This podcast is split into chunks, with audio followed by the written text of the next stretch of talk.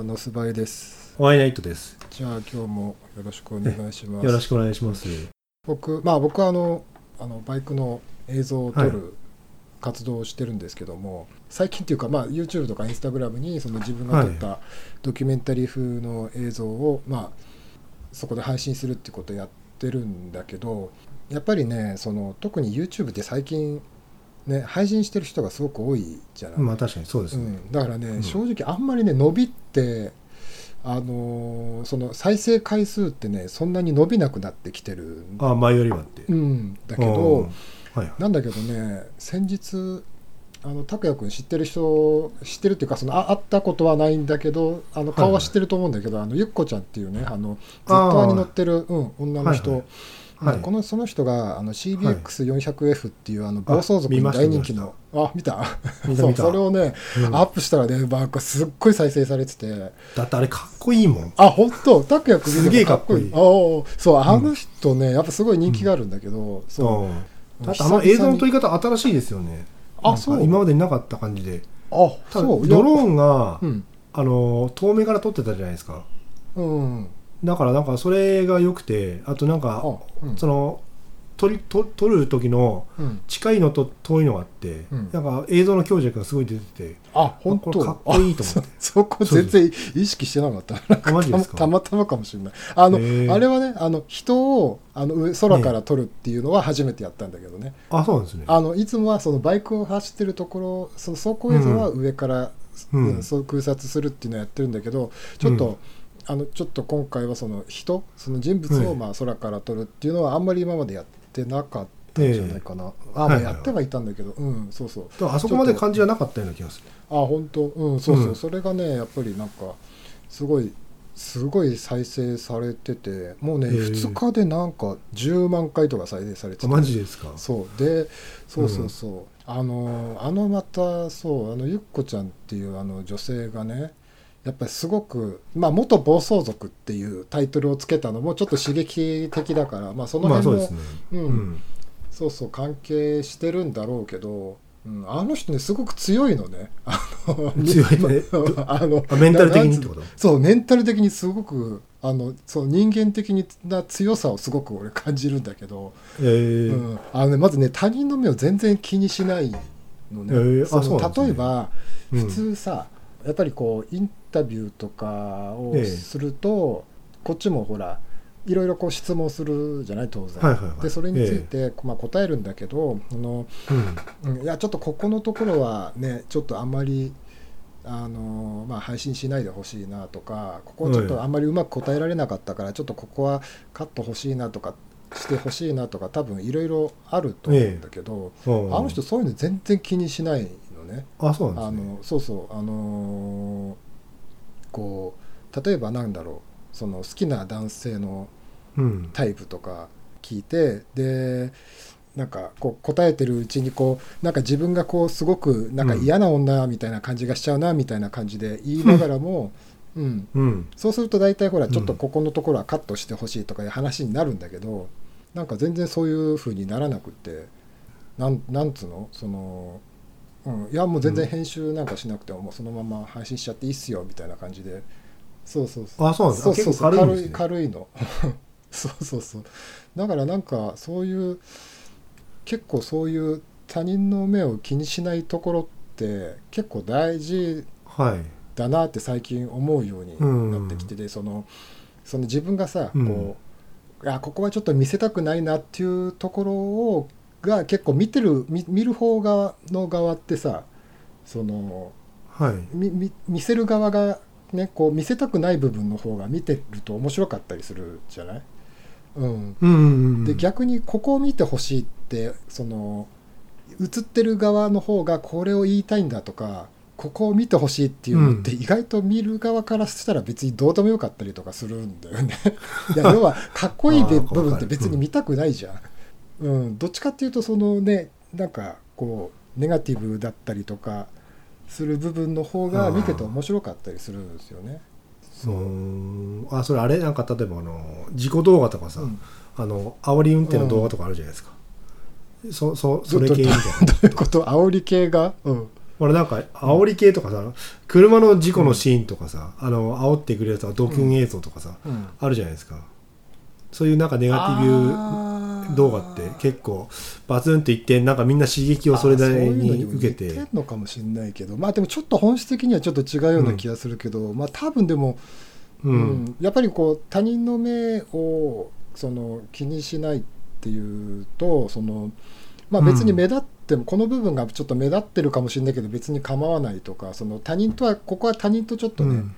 ちょっと違ってる部分があるかなと思っても別にそれはまあそれはそれでいい、うん。受け入れてしまうというか別にいいだろうっていうふうにあの捉えると、そそこになんかこう何らかのこうこう人と違う部分っていうかそのオリジナリティが生まれる可能性があるじゃないのかなっていう、だそうするとまあその部分が他人から見て面白いっていうふうになるのかなっていう、例えば元暴走族とかって結構隠すじゃない、どっちかっていうと、うん。まあ、別にそういうのも全然隠そうともしないから、えまあ、そういうところで結構、うん。まあ、ええ見てて面白いっていうふうにもなるんじゃねえのかなっていうのが最近、なんかそのコメントにあったのがちょっと気になったのがあって、なんかかかっこいいですね。やっぱやっぱ元暴走ああ族かあったね。あよく見てるね。確かにあったね。そう、うん。いや見見ました見ました。いやなんかほらみんなどんなコメントしてんのかなうん。みたいな、ううんんちょっと気になって。あれなんかあの暴走族って書いてるから、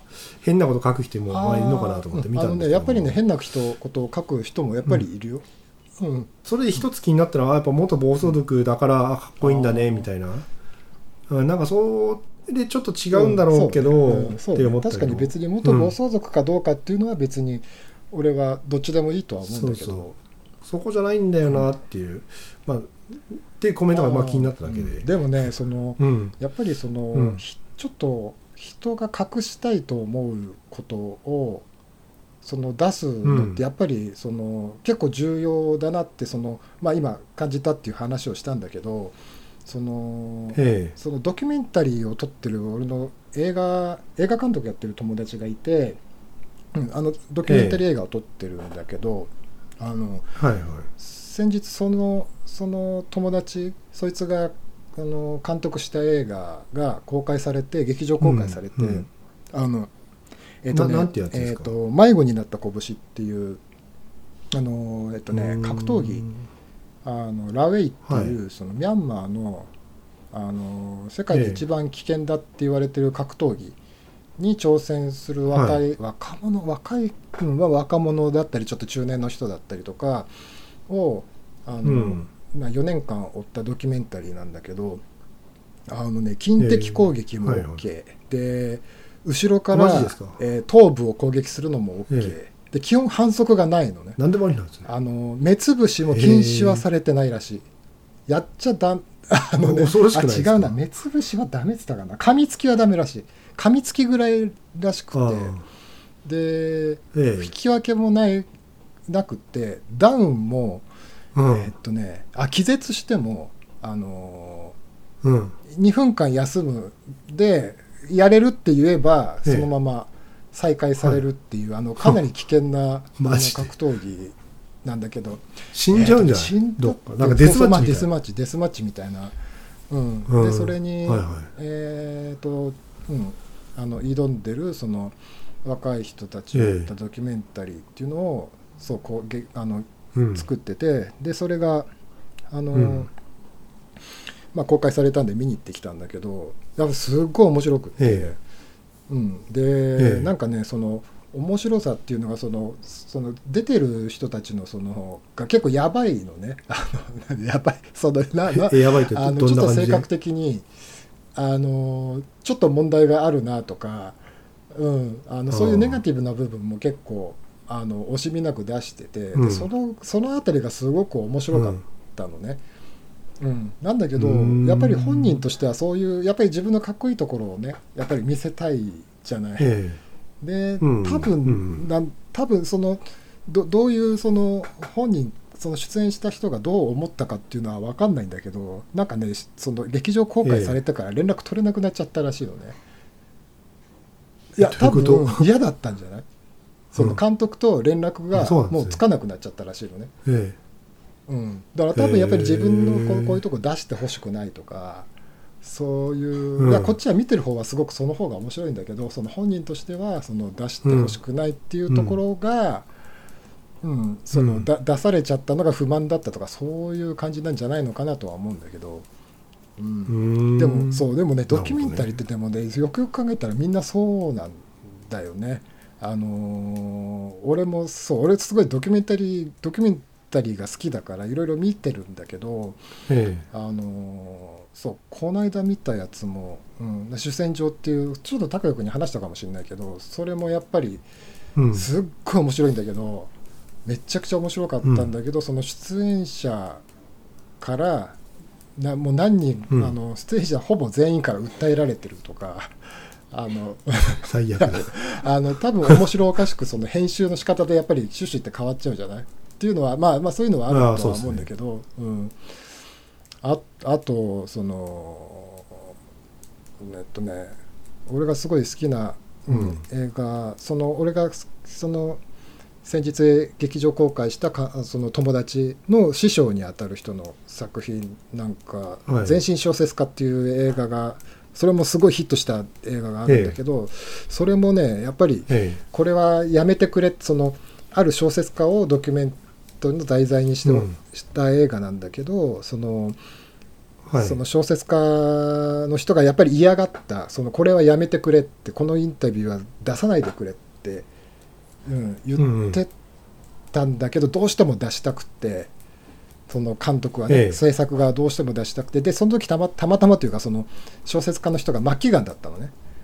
うん、末期がんだったから、結局ねあの死ぬのを待とうって話になったらしくて。ひひでそれもひでえ話ですだからやっぱりでせ結局それしなくなってからあの公開してうん。ものすごくそれもヒットしたんだけど、うん、やっえぱその自分が見せたくないっていう部分を見せ見る方がうんその周りの人がにとってみると、まあ、そういう部分を見る方がきっとその価値があるっていう面白いんだな面白いんだろうなっていう。でもそれはあれだよね。そその人の意意外な一面じゃないですか、要はほら普段人に知られたくない部分を今まで隠してきて、じゃあそのこうあの世間にさらしますよっていうことは今まで周りがそう思ってきたけど実はこういう人だったんだって思われたくないから、そのなん出さないでくれとか、人にはさらさないでくれっていうふうに、まあ、言ったのかななんて思うんですけどああまあそういう部分もあるんじゃない？そのイメージ、多分そういう、そのイメージそうそうそねイメージを売りにしてるとか、うん。まあ、それうん。それで成り立ってるような、ね、場合だと、まあ、それと、ねええ。はそれに反するようなことを、まあ、世間に知られてしまうと、うん今後の仕事に影響してしまうとか、まあ、そそういう影響がある人も多分いるとは思うけど。うん、多分自分のブランドイメージがほら自分っていうブランドがあって、その違うちょっとなんかあの、まあ、B 級品とか C 級品じゃないですけども、そういういつも A 級品の自分を見せたいのに、まあ、B 級とか C 級になるとなんか自分が要は劣ってるみたいな感じっていうんですかね。いやでも見てる方はその方がその方が見たくない。だって永久その人の永久の部分ばっかり見せ,、うん。見せられてもなんかまあその人によるのかもしれないけど、うん。うん。うん。わかる。なんか言ってることはわかるけどもって感なんじです、ね、か例えばうんそのインスタグラムって割とみんないい部分ばっかり見せようとするじゃない、うん、あそうですね。みんなかっこいい部分ばっかりですであのやっぱりその,うん。い、その心理学の研究でそのどの SNS が一ええ番その見る側の,、あの心理に悪影響、そのうつそのうつ状態に一番うつ状態を誘発するのかっていう研究があって、で圧倒的に悪かったのはインスタグラムだったんだって。よよ要するにあその発信側が自分のいい部分ばっかり見せるじゃない？そう見てる側はやっぱり嫌になっちゃうんだって、その人のよいい部分ばっかり見せられるとねだからやっぱり面白くないでしょきっと。へー。A 級部分ばっかり見させられるのって。と俺は思うけどね、うんだからなんか A, A 級の部分もあればその B 級の部分 B 級 C 級のあんまり、うん、ちょっと劣ってる部分を見せる方がうんその、うん。コンテンツとして面白いと思うけどね。あー。あなんか分かったぞ。それほらツイッターとインスタグラムって、まあ、にない SNS があるじゃないですか、インスタの方であの伸びてる人って、多分ツイッターではそんな伸びてないのかなって。それ実際そういう事例があったってこと？いやなんか自分がそうなんあです そうなんだ。例えばねそうあのインスタとツイッターを同じ投稿にしたんですよ、うん。一回やってみたんですけどもインスタではまあそれなりに伸びていったけども、ツイッターでは全然伸びなくてうん、で結局そのインスタって自分のかっこいい部分だったりかっこいいと思う部分を載せるじゃないですか、でツイッターはそうなんかそういうのは受け入れがたいっていうかなんかちょっと若干 B 級とあかー。そっちなんなんだろう。により人間臭い内容の方が受けるのかなって思ってて。うん。確かにそういうのはあるのかもしれないね、うん。うん。わかんない。多分自分がただ人気ないだけかもまあそれしれないけ それもあるんでしょうけど。ど それはある。でもね。僕俺でもうん。インスタでもねやっぱりあのうん。こういいいい綺麗な写真で綺麗なポポエポエミーな投稿する人ってやっぱり見なくなっちゃうけどね、面白くないから。だからなんとなくこう、そう最近よく見てる人なんかだとやっぱりこうちょっとこう、ほ本音というかネガティブな、うん、部分の もあったりとか、うん。うんうん。する方がすごく面白いなとか、うん、思って見るけどね。そうですね。ただバイクでなんかエンジンかけてるの昔よく動画載ってたけども最近そういうの見なくなって、ちょっとなんかバイクが炎上したとか、え なんか火そ吹いたとか。か事故じゃんそっちのいやえ事故じゃないけどなんかちょっとやっちまった動画みたいなその炎上ってそのんなにその、うん。事故の、ね、事故って物理的な炎上じゃなくてってことね、うん、なんかトラブルとか。そうそうそう、うん。なんかバイそうアクセルひねったら間違ってガラスにそれそれも事故じゃん。普通に。例え例えばね、うん、そうそうそう。そいつのなんか面白いですね。そうですね。うん。まあだからね、うん、だからそう。なななんつうんだろう。ななんでこの話をしたかというとそのうん。その他の他人から見たその評価っていうところっていうのを、うん、その他人から見てその評価されるようなものにしようっていうふうにしない方がしないでその自分の判断基準その他人から見たってどう見えるかっていうよりも自分が自分の中の判断基準を持つっていう方が多分そのそ,、うんそのこと自体が価値を持つ、うん、ようになってきてるんだろうなっていうのが、うん最近すごく、うん。そう感じるところだなっていう。だからあまりとこうまあさっき言ったそのインスタグラムでもそうだけど、そのそういい部分ばっかりこう、うん、見せるっていうこと自体があんまりこうそんうん。こう結局人の注意を引きにくくなってるっていうか、うん、うん。なんかねそう他人の目線気にする人って多分自分に自信がないからだと思うんでもまあ気にするけどね普通はみんな。ごめんなんか自分でひっくり返しちゃったけど今。あのあのいや別に気にしてもいいんだけどあの、うん、うん。まあみんな普通に気にすると思うし多分拓也君も絶対気にしてるんだよ。俺も気にしてるんだけど。あ部分はある、うん。なんだけどそういう部分はあるけども、うん。別に気に、うん。他人の目を気にしてる人と気にしてない人っていうのがこうはっきり分かれてて気にしてない人の方が偉いよねっていう話をしたかったわけではなくってその、うん。あわかりますよ、のまあ、気にしてる部分もあるんだけどそこをこう、うん。うん。あのまあ、意識的に、うん、そのちょっとこう殻を破るじゃないけどなるべくこうう気にしないうん方向に、うん、その気になるんだけどでもちょっとそこをねこうの乗り越えた方がっていうことの方がまあ大事なのかなっていう、うん。うん。多分そのさっき最初に出たその、うん。Z 乗りの何だっけ、うん。ゆっこさんうん。言うじゃないですか。その他人からの目気にしないって最初うん。言ってたじゃないですか、うん。武藤さんは。多分その人って結構自分の中でこれっていうなんかなんだろう確固たるものがあって、それが自分の自信につながってて、まあ他人がどう思うが、まあまあ、自分は多分バイクが好きでとか、こういうバイク乗ってるとか、あのーまあ、自分なりにかっこいいと思うスタイルで乗ってるわけじゃないですか。で他人に何言われようがその、まあ、スタイルを崩さないってことは、その自分に持ってるものが、まあ、自信があるから、まあ、崩せないく崩れないわけでなんだろう。なんなんて言うんだろうな。結局その他人の目線を気にする人とか他人の評価を気にする人ってその自分に自信がないからであって、でその人はなじゃあな何するかっていうと他人に文句言う,、うん。言う。で言って、まあ、自分と同等のレベルに、まあうん。下げるっていうか、まあ、要は自分の同等とレベルにも持っていきたくて文句言って、えーなんだろうその自信ないグループに引き込もうとしてるのかなっていう感じがするんですよね。うん、で結局会会社でもやっぱそういう人は現にいるじゃない、うん。いいるんですけども結局そういう人って別にそのあれちょっと勘違いしないでほしいのはその別に他人からの目線を気にする人が悪いわけじゃないんだけどもその気にする人気にしてる人ばっかってそれに集中されて自分のことは何もできず結局自分の自信をどうつなげるかじゃなくて他人をいかに貶めるかっていうのに、まあ、し執着しすぎてて、結果なんか悪循環を生んでんのかなって思ってるんですよね。そうなんですか、うん、っうん、て思う。はい。なんかへ高谷君の前って変な人ばっかだよねなんかねそういう話聞いてると。え？あそうまあ周り本当なんかねみんな腐ってるんですよ。そう。なんかそう本当にそんなそんな人いるの？マジで。いやうん。会社が結構ねね年配の人で、今そんな大きい会社じゃないからその一人一人の行動がすごい目立つんですね。そう。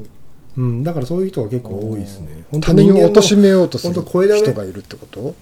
そうそうそう。そんそんな感じ。その要は仕事できないうん。からその文句言って他人を貶めてまみんなでスキルアップ図りましょうじゃなくてみんなはなんか俺の世界に来いよみたいな。あ俺みたいにできねえ世界に来いよみたいな。いそうそう。でも自分はほらあのできないって思われたくないからその強気で GO で、まあ、あのできる風で装ってるんですけどもそんな感じなんかあれですね。かあーなんとなくその自分がそのできないのを知ってるからその周りを批判して文句を言って周りのレベルをこうひこう仮想的に落とすことでなんか自分がこうレベルが上がったような気になってるとかなんかそんな感じってそうそうそうそうそう。そう要はなんかお山の大将をずっというんなんか別にそれは他人の目を気にしてるとかそういうのとはまた単純に自分のコンプレックスが自分ができないっていうコンプレックスがあるっていう、そうそう。元はそこなんですけども、結局それじゃあ自分のコンプレックス隠すのにどうするのかっていうの話になってくると要は他人の目線を気にしながら、まあ、生きなきゃいけないわけですよ。自分のそのコンプレックスがバレたくないから。そっか。だから、うん、その他人の目線を気にしてかつその周りの評価、俺はできるんだぞ的なだからお前らできるって評価しろよみたいな感じだから余計気にしちゃうのかなみたいな。うん、ね。そうそうそう。まあでもまあそいろいろねそういう人もいるんだろうけど、うん、なんかでも、うん。まあ別にそういう人がいるっていうのはまあねそれは多分あの、まあ、事実いるんだろうしそう。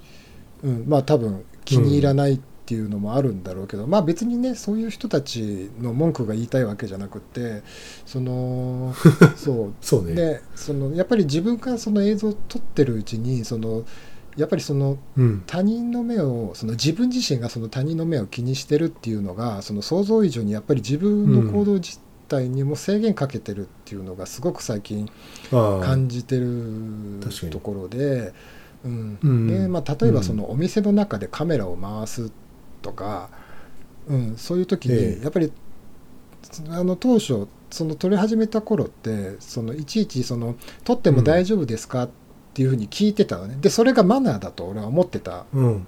うんうん。ええ。だけどでも実際に聞いてみるとねうん。いやわちょっと私には権限がないのでわからないとか、その候補に問い合わせてくださいとかっていうのが結構多いのへで、え。あのアルバイトだったりとかすると。ね。まあいいですよって言ってくれるケースもあるけど、あーはい結構そういうのがあって多くて、その要するにやっぱりみんな、ねうん。責任を負いたくないんだよね。いいですよって、まあそこで言っちゃうと後からね「いやなんでお前これか、誰だよこれ許可したの」みたいのになっちゃいたくないっていうのもあるしこっちも後から言われたくないから、うん。だから、その最初にあの聞くんだけどそれってやっぱりこっちも責任を負いたくないっていう気持ちがあるんだよね。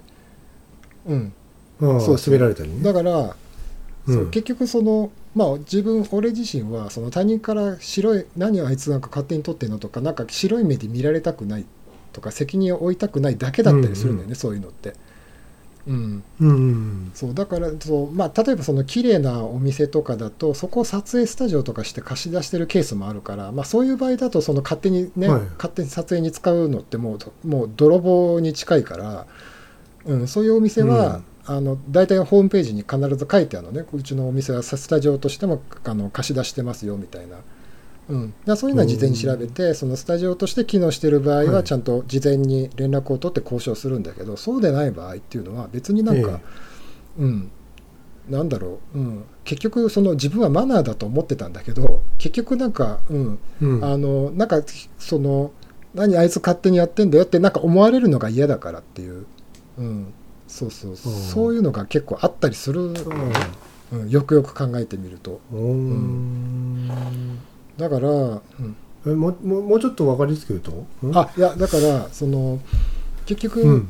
そう。その他人にそのお店に対してそのまそのじうん。そのお店の中でその勝手にその動画を撮ったりするのってあのママナー違反だと思ってたんだけど、それって結局うん。そのうん。勝手に撮ったりとかすると、あいつなんで勝手に撮ってるんだよとかあそれあの例えば後から動画とあ上げた時にいやうちでうちのお店で勝手に撮影されると困りますとか、そういうふうになんか後から言われたりとうん。かするのが嫌だから、うん。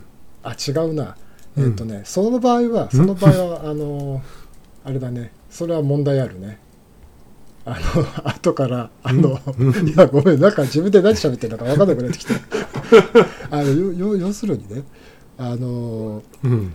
そうまだ自分がマナーだと思ってやってたことが実は他人のうん。からの目線をただ気にしてただけだったっていうケースも結構多々あるなっていうことが言いたかったんだけど、うん、あああの、はいうん、分かるかな？分かんないでしょ？分かってないでしょ？わかるわかるいやなんかわかった。挨拶したくないけども、あいつからなんかまた言われるからとりあえず挨拶しとけみたいな。ああまあそれに近いかな、うんって感じでしょ、あの、うん。うん、で結局あいつ挨拶しねえんだろうからなんか最悪なやつだよねって言われたくないがために、なんか渋々まあ、ん笑顔でああ挨まあそれに近いかな。うん。うん、うん、なんかわかりますよ。そう。だから、うん。なんか結構その自分がその、うん、結局ママナーとかだと思ってやってることが実はそういう、あの他人からの目線を気にしてて、うん、うん。やってることが結構あってそれで結構せ自分のその行動範囲とか、うん、その行動の内容っていうのが制限されるケースが結構多いんだなっていうのが最近すごく感じるところではあるんだよね。うん。うーん。そっか。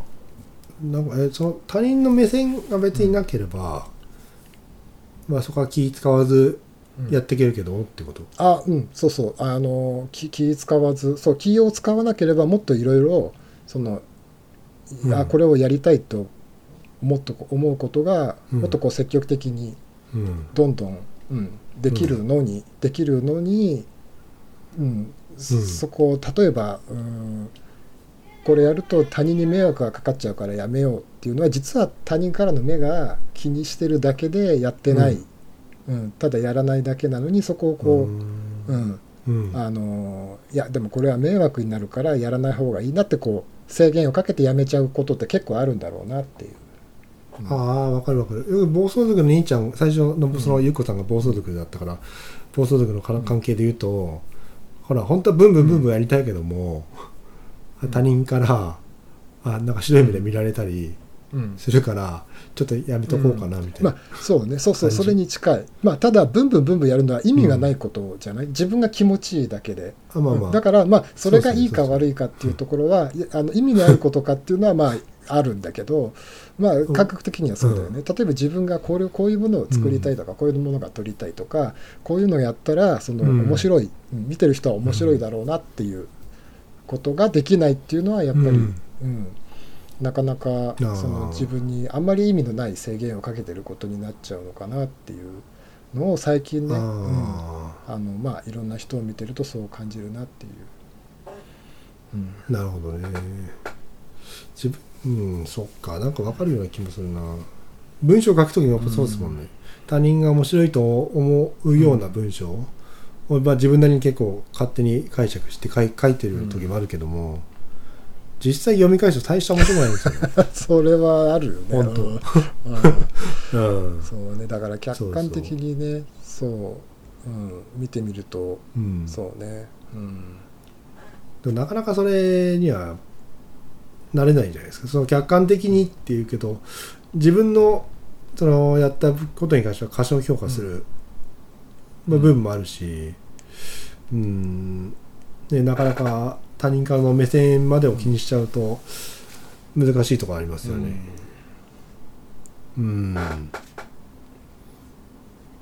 うん。そうだからちょっとあのまあこれからはね人の他人の目線なんか気にせずにやろうっていう。無理無理してまとめて。そうそう無理してまとめましたよ今本当に。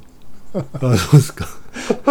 なんだろうか他人じゃあ他他人の目線をじゃあ気にしない生き方としては、その武藤さん的にはどうすればまあいいのかなと思います。要するにね俺の場合はねその、うんまあ、うん結局まあさっき言ったみたいにその他人に迷惑がかかっちゃうからやめようっていうのって、まあ、9割方自分の感覚だと9割8割9割方はまあ他人の目が気になるっていうことうん。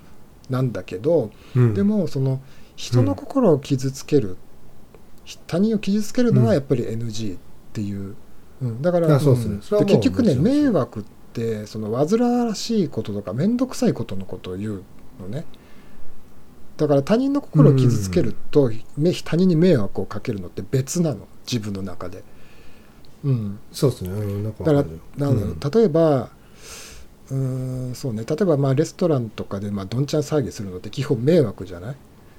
め迷惑なんだけどでね。でも、うん。その我慢できないんだったら、その店店員に訴えるなり、うん。直接注意することもできるし、うん、ででそれがまあ、うんそれがトラブルに発展しそうであれば警察だっているわけでその要は迷惑ってその迷惑がだと感じた人が自分である程度解決できることだと思うのね。もしくはその場だけのもの、うん。うん、その場が過ぎてくれれば、その例えばレストランでドジャー騒ぎしてれば、そいつらがいなくなればもうそれで解決することじゃない、うん、うん。で、うん。そうそうそう。でだからそんなに俺大きな問題じゃないと思うんだけどそういうものって、うん、だけど、うん。そのうんもしかするとそのそのレストランで例えばまあどんちゃん騒ぎしてたらそのうん。周りのお客さんの中にはそのめったにその全員揃うことない家族がいてその何年かぶりに全員揃って食事をすることを楽しみにしていた家族がいるかもしれないじゃない？うん、でその場合ってもうそれはもう迷惑じゃなくてそれはねその機会をうん楽しい機会を奪うわけだからそれはもうかわいそうな、ねうん。その人たちを傷つける行為になるわけじゃない？だからその、そのはその判断基準としてそのそれをやることでこの場にいる人の誰かを傷つけるかもしれないことかそれかそれは迷惑じゃなくてそれは他人を傷つけることだからさ、うん、それなのか単純にその他人をもしかしたらなんか煩わしい思いをさせるかもしれない、うん。まあかもし、うん、っていうそのふたどっちかであの判断するすればいいのかなって最近はうん。思う。だから傷つけなければ他人を傷つけるようなことでなければ別にそれは大きな問題じゃないっていう、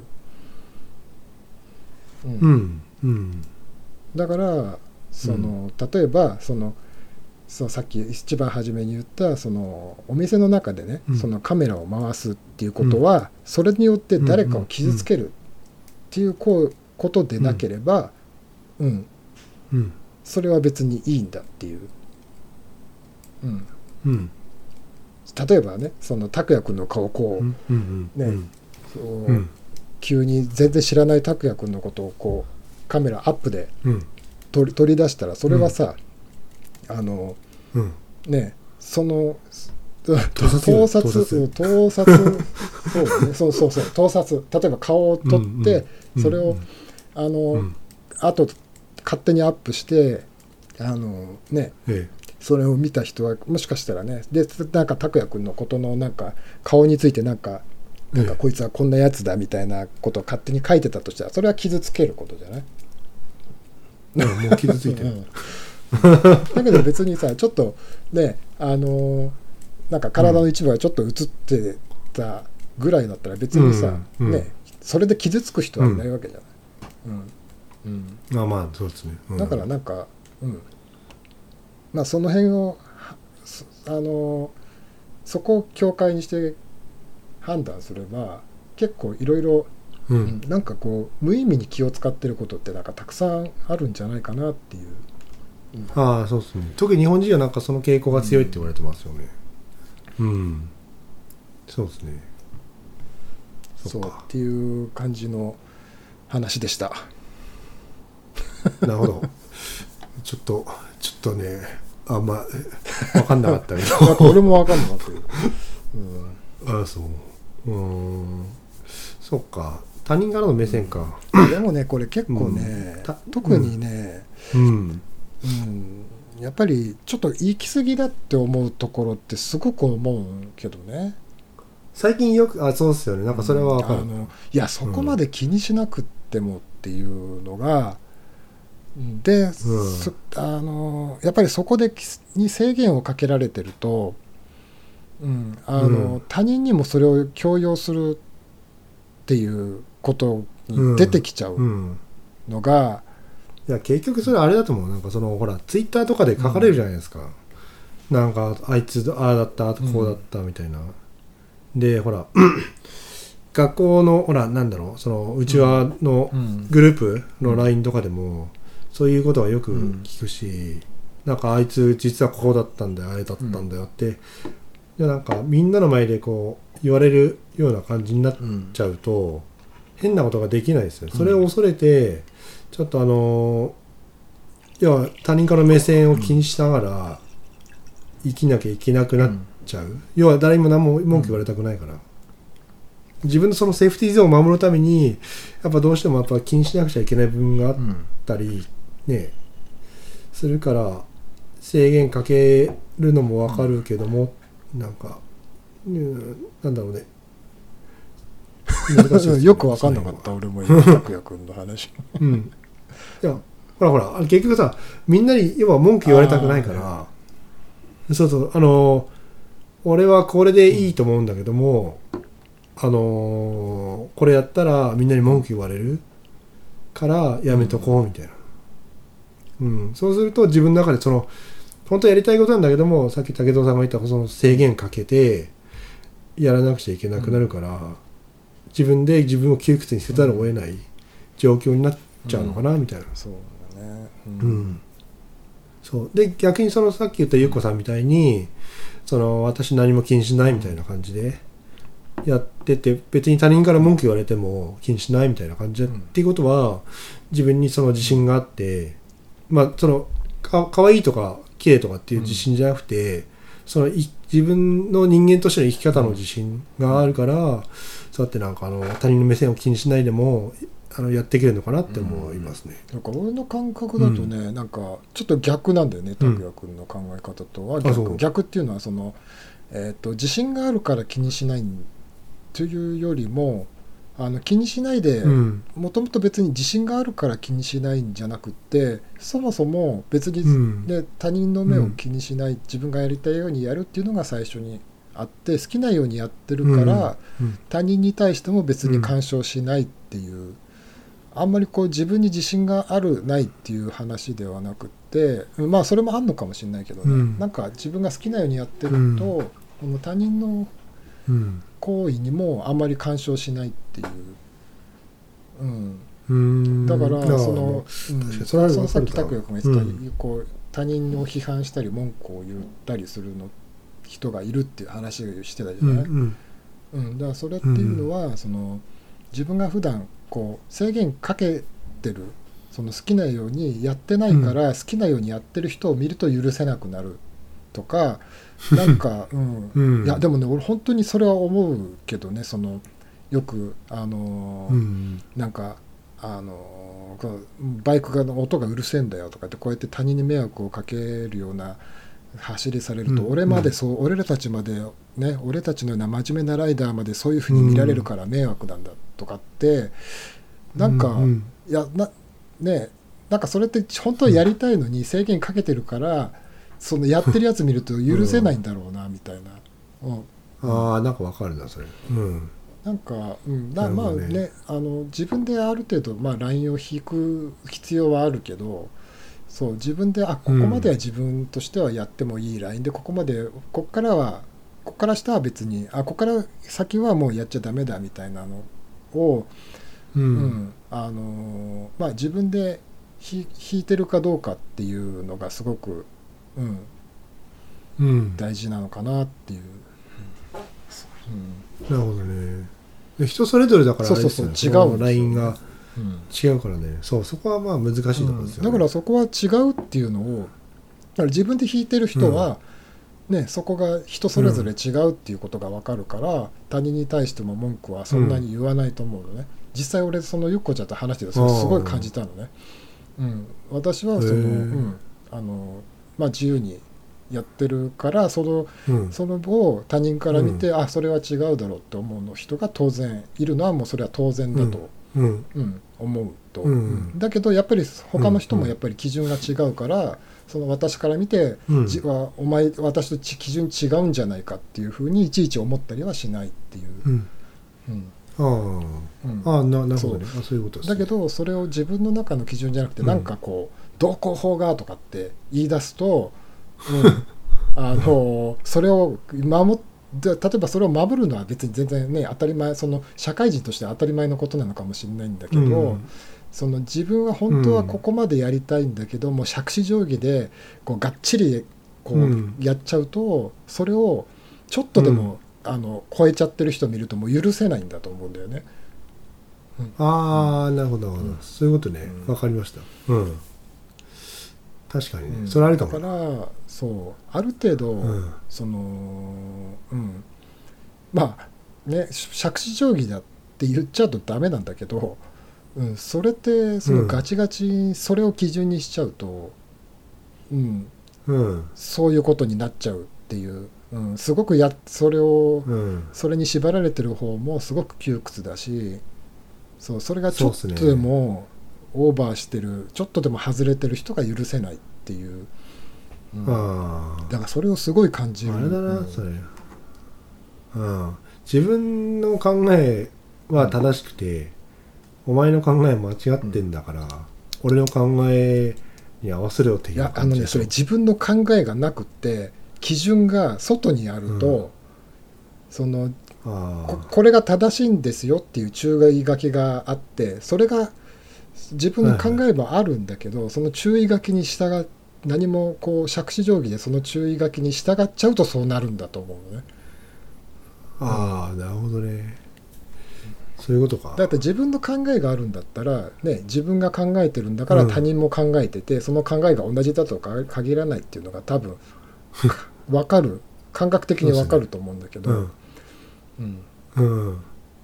だけどそうそうそう。ここの注意書きがっていうふうになっちゃうと、うん。ここの注意がいやマジめんどくせえそういう人いやでもねこれ俺ね あの罠罠罠、ええ。罠か、うん、あのあると思う。俺ね、うん。それねこの間ねすごく、うん。あのー同じそその逆パターン。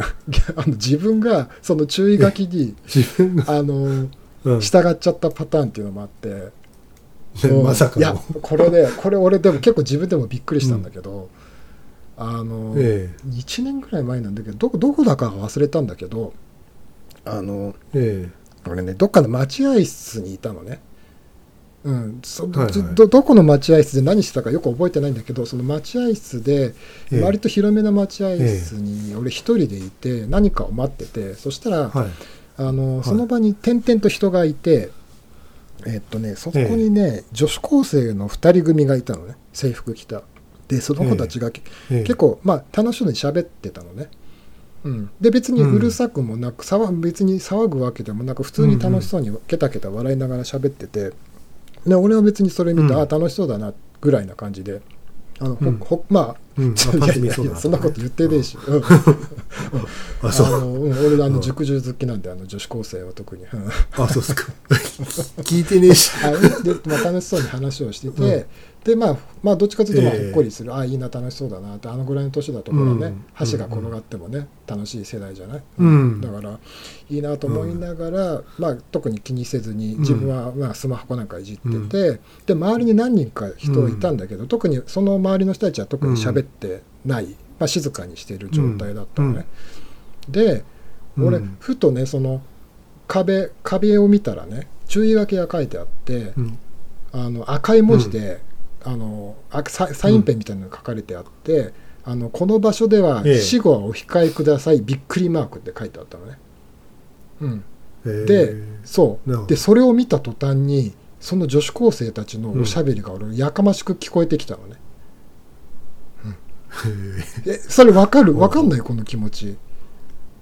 でわかうん。わかるけどそのやかましく聞こえたっていうのは、別にうん。まあわかなんかわかるようなあそう？わかんないような。いや結構いうん。意外だなみたいな。いや武藤さんの今までの、ほら結構付き合い長いじゃないですか、でまあそれで思うのはなんかちょっと意外だった。なんかさあのーうん。そう。結局いや俺それでなんとなくやかましく感じうんうん。た自分に結構びっくりししたんだけど俺も、うん、うん。結局それもさあの別にじ俺うるさいと思ってなかったんだよ、その女子高生たちがもともとはね。そうそうだけど紙紙を見て、ここのルールは喋っちゃいけないことになってますっていうのを見ただけでうるさく聞こえちゃうんうん。だよ人間って。へでー要するにその別に自分の基準ではうるさいと感じてなかったのにここのルールはあうん。の喋、るとうるさいことになってますっていうそそれそのルールが入ってきただけで、あこの女子高生たちは今ええ。いけないことをしてるんだってそれだけで思っちゃうのね。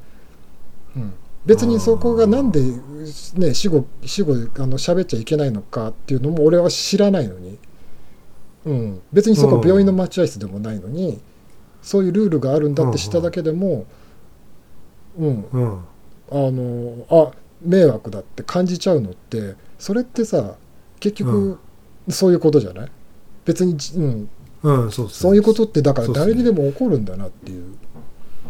うんへー。俺も経験ないか分かんないけどこれでもこれ罠だと思ったよね。このルールとモラルの罠、うん。結局ねそのルールがこうなってますっていうのだけで、うん。だからさっきの道交法と同じだよ、あのねうん別にさそれってねあの、うん。周りの状況によるじゃない？例えばスピード何キロ以内とかさ、あのん。なんだろうナンバーを、まあ、ナンバーを折り曲げるとかあとねマフラーがどうのこうのって、結局それって理由があってさうん。ねあの状況によるじゃない、それがいけないかどうかとか、うん。それが危ないかどうかとかそれが迷惑かどうかってうん。ね。うん。なんだけどそういうルールっていうことにフォーカスしちゃうとね、そこからちょっとはみ出てれば、うん。あこいつはいけないやつだってことになっちゃうっていうのと同じだなと思って。やべえやそっか確かにそうなるね、だかうん。らそれって罠罠まあだなと思ってその、うん。罠だしなんだろうね。えー、なね。ね何も言えなくなっちゃうけどそれは確かにそう。だからだから結局その杓子定規でそのルールだとだとかモラルだとかいうのをその外のその、うん。ね規定とかそういうものにフォーカスしてしまうと、うん。うん。なんか意味のないこう迷惑とか、うん。うん。っていうのが出てきちゃうし、ね。だってね。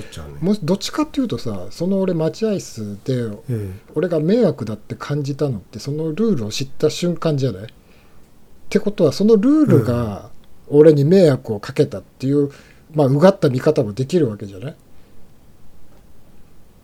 それひねくれてるひねくれてるんだけどでも そもそもそのそんなルールをさ神々がなければさ、俺は何も、うん。ね平和に過ごせてたのにさ、うん、あそうなんかそういうルールがありますって、いちいちなんかそこの変わり紙にねさ、うん、うん。ねかまあそういう見方もあるけど、結局自分の基準がそのなんかあの、うん。あったけどもそうなんです。その紙見て曲げられちゃってだからそこが一番だよね、うん。そう。別にそれは俺がそのうん。ルールが自分の中で、ね。いや別にこれは迷惑に感じてないし自分にとっては迷惑じゃないんだから別にそれはそれで全然いいんだって思えばよいい話だから。うん。そうですね。なんでそう思っちゃったのかちょっとあれですね、反省すべき点ですね。反省はし、うん。逆に？うん。逆に？反省はしてないけどね、いや反省とかそういうんじゃなくてほら結局そのルールっていうのはその紙にさ自分が持ってかれちゃったわけじゃないですか、あそうそう。持ってかれて、うん。で持ってかれてるんだって気づくことが重要だと思うのね。ああそこで気づかなかったらあれですね、もうこれこれ武田さんマジでそうそう。で気づかないとそういうことになるの。その、うん。お前らがそういうことやると俺らまであの迷惑なやつに見られちゃう、あ違うな。その話とはちょっと違うな、うん、ちょっと違うけど、結局それはあれでしょ。自分がそれは気づかないだから気づいたっていうのはさもともとなんかその武田さんの中でこういう考えがそのうるさくないっていうボーダーラインがあったとするじゃないですか、そこがあったからあ俺このボーダーラインだったんだ。だからこのあなんかこのルールっていううん。かその見た時に、そのうるさいと思ったけどもあ実は俺やべえみたいな感じになったわけじゃないですか、でもその結局自分のボーダーラインが薄ぼんやりしたものだと、その紙に見たことによって、あ俺のボーダーラインは何間違ってたんだ。だからこのボーダーラインに合わせないとみたいな感じになっちゃうんじゃないですか、だから結局自分がそのちゃんとした考え持ってないから、どんどんどんどんその世の中のルールってやつに引っ張られちゃうのかなっていう感じがしますそれが言いたかったんです、うん。だからそうあの例えば、どうでもいい他人の浮気とか、ね、そういう炎上ネタにこう乗っかっちゃうことになっちゃうんだろうなっていうその外でこれはいけないんだよっていうふうに外で言ってることに引っ張られちゃうっていう、うん。ああそれ良くないし全然つまんないですね、だけどそれを、うん。そう結やつはね。構あの意識してないと、俺もそういうずっとそういうふうに思ってたのに、その張り紙事件の時みたいに、うん。事件になってるしややっぱりそう意識してないと、結構あると思うよ拓也君も。うん。意識しないで、だある例えばうん。